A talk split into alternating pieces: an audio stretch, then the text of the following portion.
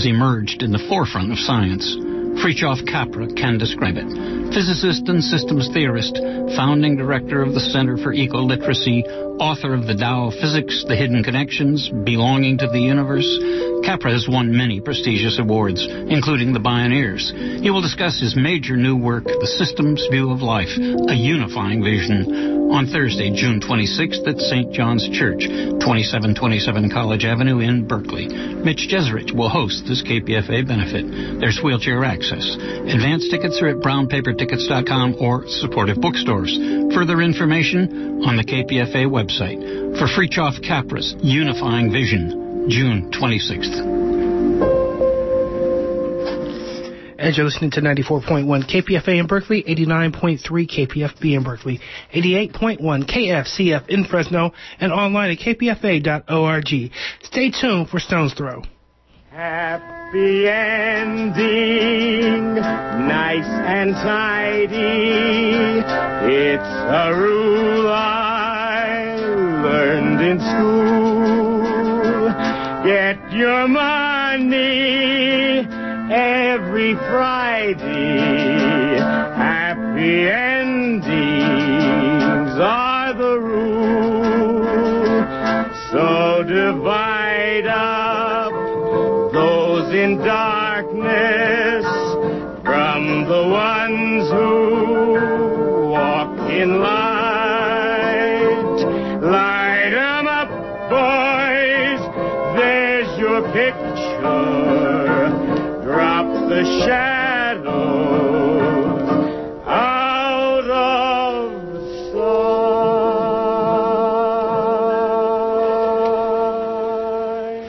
sight. This is Jennifer Stone with Stone's Throw.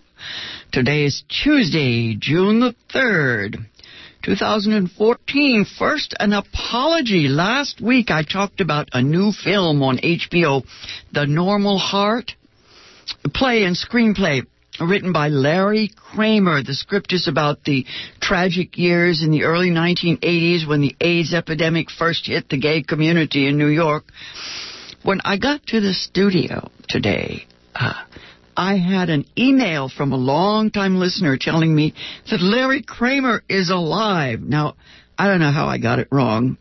I knew one day I'd I'd do that. What a gaffe. Uh, thank you, Constance, for setting me straight. And Larry, I hope I get a chance to apologize to you personally one of these days. Chalk up a senior moment for Jennifer. Anyway, uh, we are we're all human, folks. June June is here. It's busting out all over. That cheers me up. My skimpy little hibiscus plant has exploded. I've got eight bright red blossoms. Have you ever noticed how uh, when people get old, like me, they pay more attention to plants than to people? Uh, it's true, they care more about the health of uh, the planet, about the grass, than about politics. Personal trumps the political, actually. Ah, things narrow down. Rheumatism is worse than communism. Mortality focuses the mind. Anyway, it focuses me. Get that now or never imperative. Last week, we lost Maya Angelou, an astonishingly now person. She never gave up. She never quit. She lived to be 86. She is survived by her son, also a poet. Now, I'd have to go back to the 1970s to remember uh, how much she taught me then. I read her autobiography. Uh, I know why the caged bird sings. I used that book later in the classroom. You know, along with Richard Wright's Black Boy, James Baldwin's Go Tell It on the Mountain. You know, the other books by black writers, the great American, uh, what poets and writers who gave us history from an individual's viewpoint. What hit me hardest about uh, Maya Angelou's I Know Why the Caged Bird Sings uh, was that woman thing. Maybe you remember Shirley Chisholm saying that she had more difficulty in her political career because of gender. More trouble over gender than race. You remember she ran for president back in the day before it was fashionable. Now, what Maya Angelou taught me was that the uh, trauma, tragedy, if you like, of her childhood uh, was centered on gender, basically. Gender trumped race uh, in her eight year old experience. This was so startling to me. I, I remember writing for the women's newspaper Plexus, and I I used a review of the television version of um, I Know Why the Caged Bird Sings. The presence of the men in that movie was terrifying. Uh, she was raped by her mother's boyfriend. What a word, boyfriend. Uh, now, when her when her uncles killed the man murdered the rapist. She was so traumatized, she stopped speaking. This went on for years. She felt the incredible power of words because she realized that what she had said caused a man to die, to be killed. Uh, this went on for years, this silence. Her mother sent her down south to live with her grandmother quiet or, I don't know, rural. She found the right teacher there, a mentor, and she began her word work. Her life as a poet and artist who sang, danced, performed, wrote memoirs, wrote novels. Uh, most Americans still remember her speech at uh, Kennedy's inauguration she became a national icon at that point, a mother figure to so many. She worked with academics, taught, you know, she did that uh, right along with her work in popular culture. Oprah Winfrey became her friend and colleague. Uh, what what kept her, held her in my thoughts all these years was her spirit, her joy in living, her persona, I guess we call that. Once or twice I looked at her and I thought, what is this Eleanor Roosevelt shtick? Isn't she being a bit grand? And then I thought about it hard and I thought, well, she is grand. But, you know, she had this terrific sense of humor, not about jokes. Uh, she had that sense of the absurd, sense of the depth of human folly. She was an entertainer. I mean, that's how she earned her living for decades. The books, her books turned her into a public figure. Uh, she took on the role, the role of a national treasure. You know, she did it graciously, village elder. You may remember her as the African grandmother of Kunta Kinte in the TV series Roots. That was uh, a television series about the origins of slavery, the history of the African captives uh, brought to the colonies, and later uh, suffering in the early years of the United States. Uh, she was a powerful actor, uh, performer, and uh, Maya's dancing days were uninhibited. Her ethnic style and free form gave her a reputation during the beatnik era. Beat generation understood her work. Later she became a significant elder for all those who celebrate liberation, you know, freedom, free spirits. Anyway, last week, I uh, dug in my files for the poets, all those black women writers who changed the world. Audre Lorde and Pat Parker, Nikki Giovanni, oh, so many. Uh, it just exploded. There was, uh, there, of course, there's the novelist Toni Morrison. She won the Nobel Prize for Literature in the 1990s. Now, nothing was the same after that. Uh, Alice Walker is now a major, major mainstream literary figure in the world. Uh, there are scores of black women working in all the media, from from film, screenplays to esoteric performance art. I remember plays like Ntozake Shange's For Colored Girls who have considered suicide when the rainbow is enough. That play hit the culture like a tsunami in the 1970s. A film of that play, that uh, script, has hit the TV screen.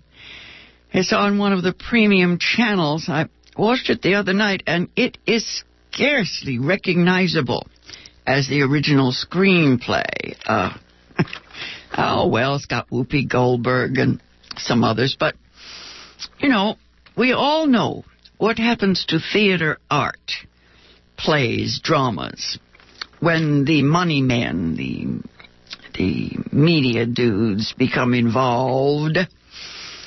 Think about Alice Walker's novel, The Color Purple, an award-winning uh, novel, which became a major motion picture in the hands of Steven Spielberg.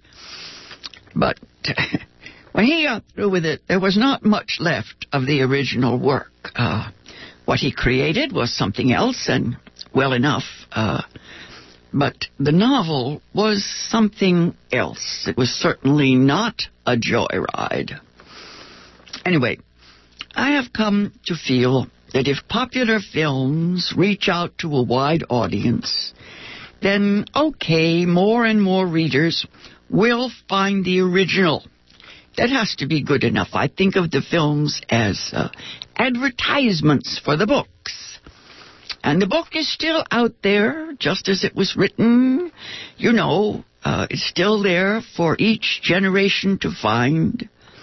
Each decade, actually, not just each generation. Uh, I think, yes, more and more, every writer, every filmmaker at least, wants to take material and spin it, spin things a different way, change style to suit the zeitgeist.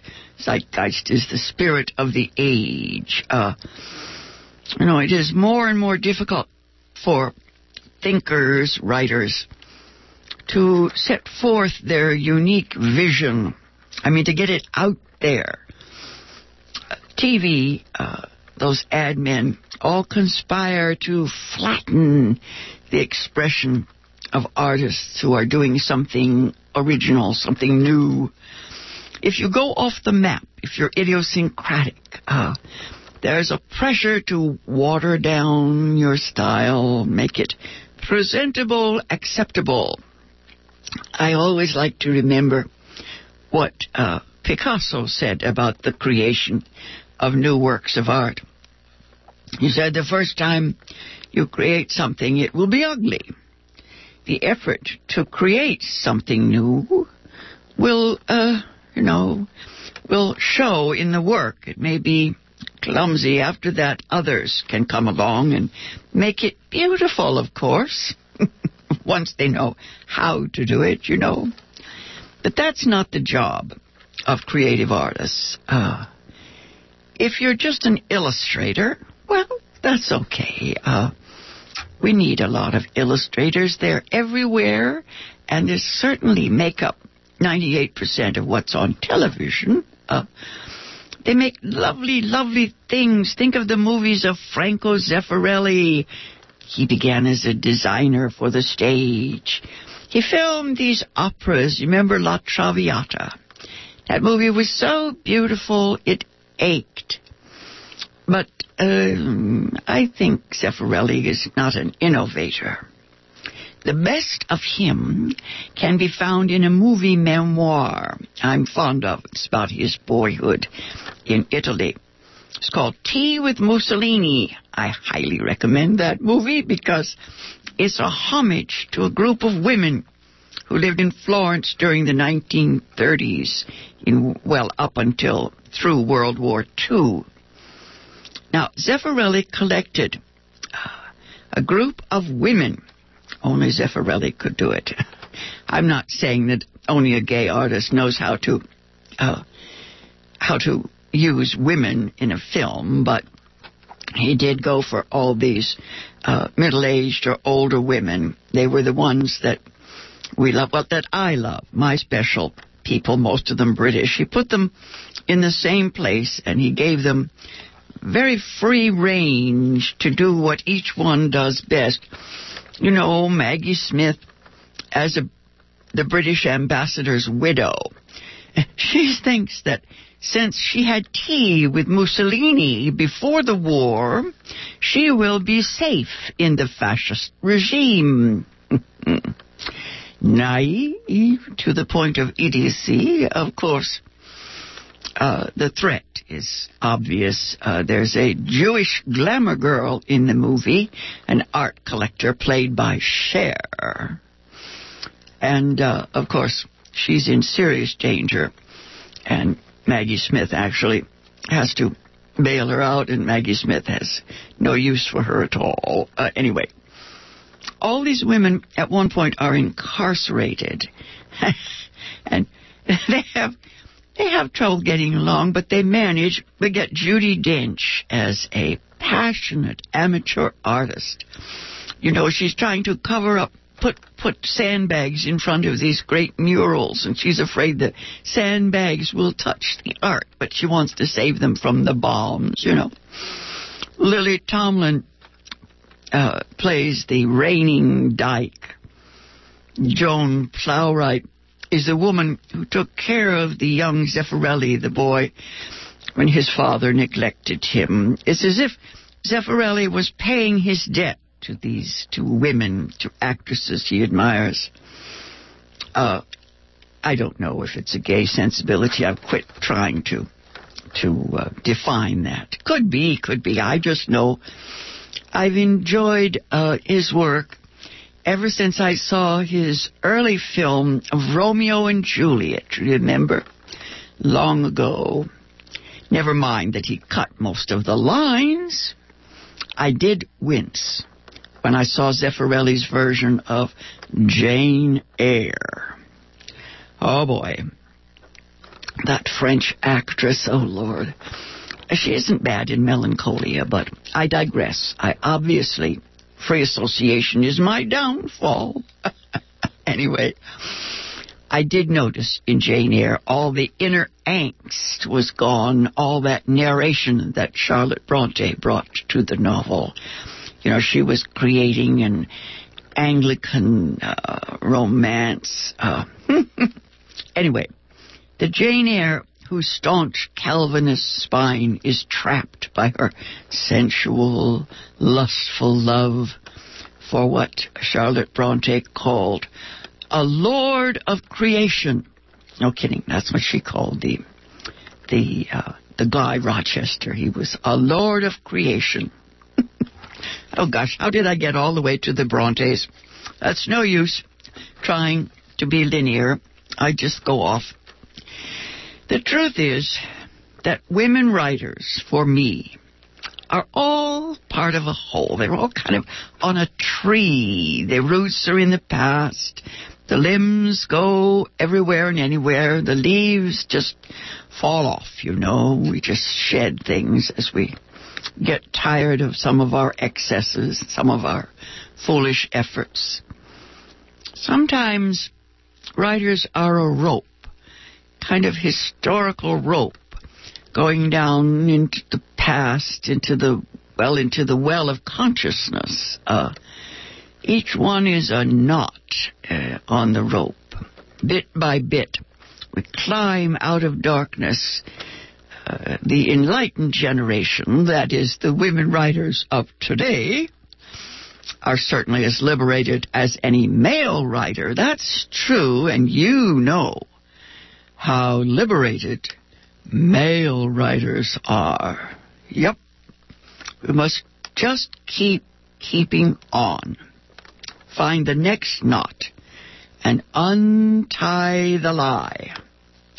The latest lie is the one that tells the world there is no distinction between males and females, as if being equal means being the same.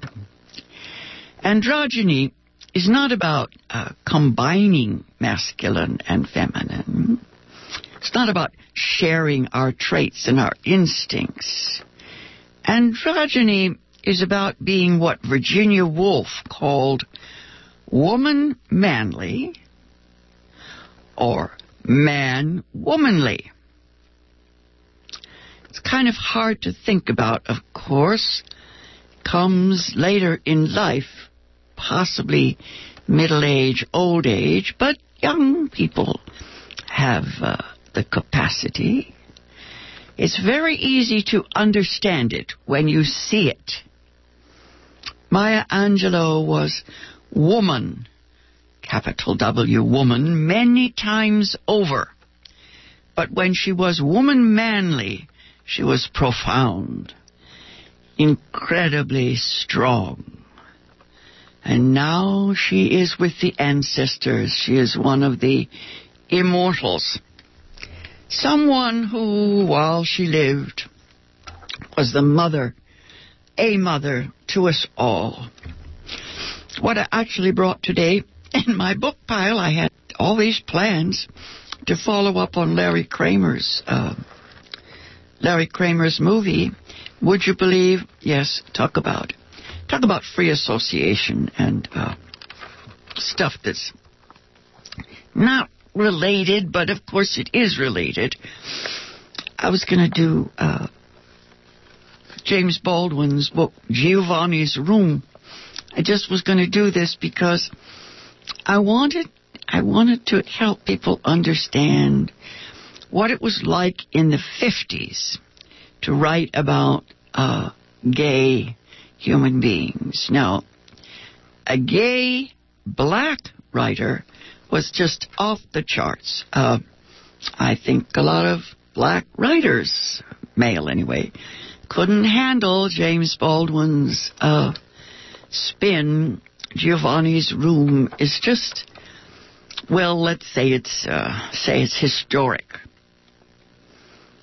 See if I've got time. Let me give you just a little, little, little, little piece of James Baldwin's picture of his first love. I have not thought of that boy, Joey, for many years, but I see him quite clearly tonight. It was several years ago. I was still in my teens. He was about my age, give or take a year. A very nice boy, too. Quick and dark, always laughing. For a while, he was my best friend. Later, the idea that such a person could have been my best friend was proof of some horrifying taint in me. So I forgot him.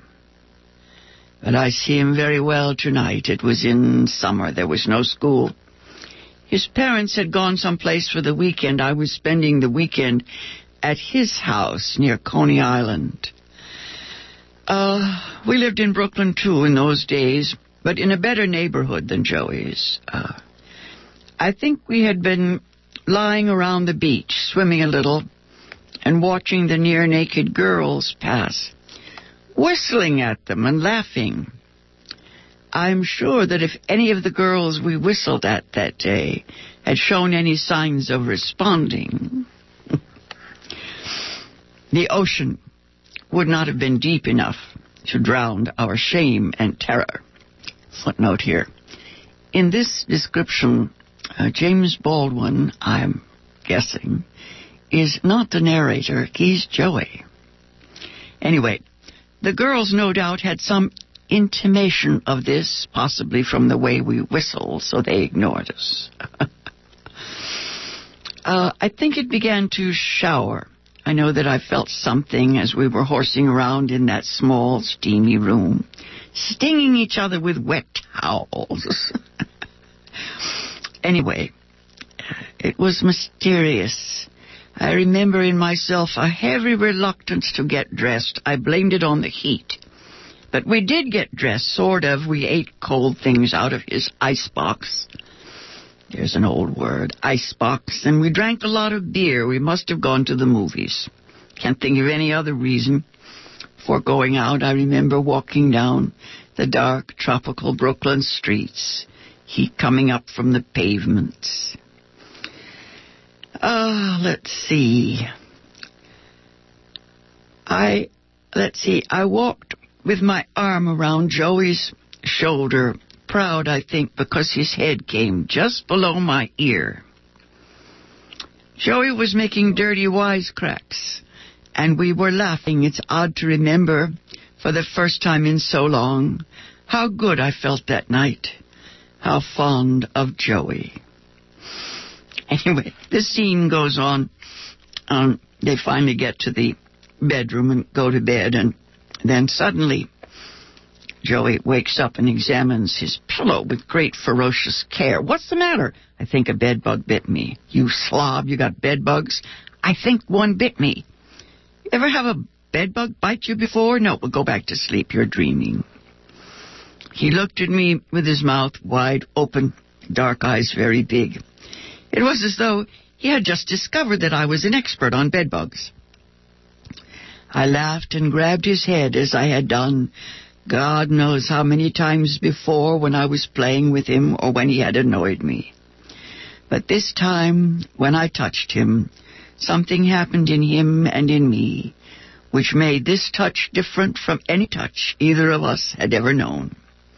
He did not resist as he usually did, but lay where I had pulled him against my chest. I realized that my heart was beating in an awful way, and that Joey was trembling against me, and the light in the room was very bright and hot. I started to move, to make some kind of a joke. But Joey mumbled something, and I put my head down to hear.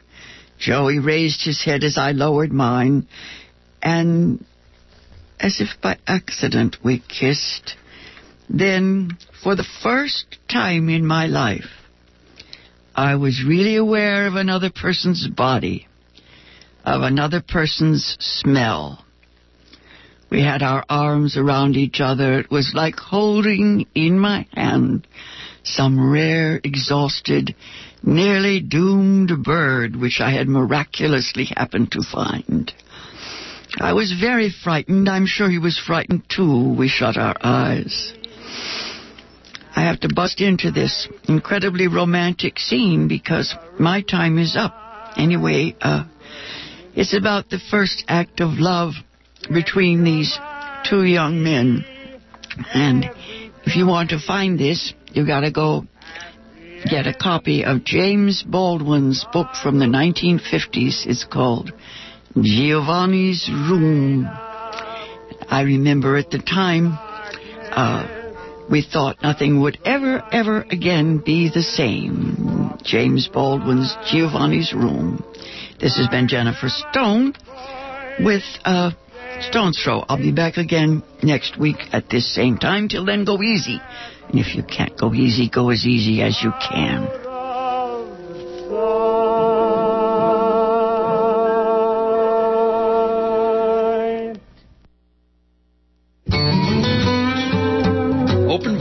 KPFA's omnibus half hour of interviews devoted to the arts will now be heard on Wednesdays, 3.30 to 4 in the afternoon, following Cover to Cover with Jack Foley at 3 p.m.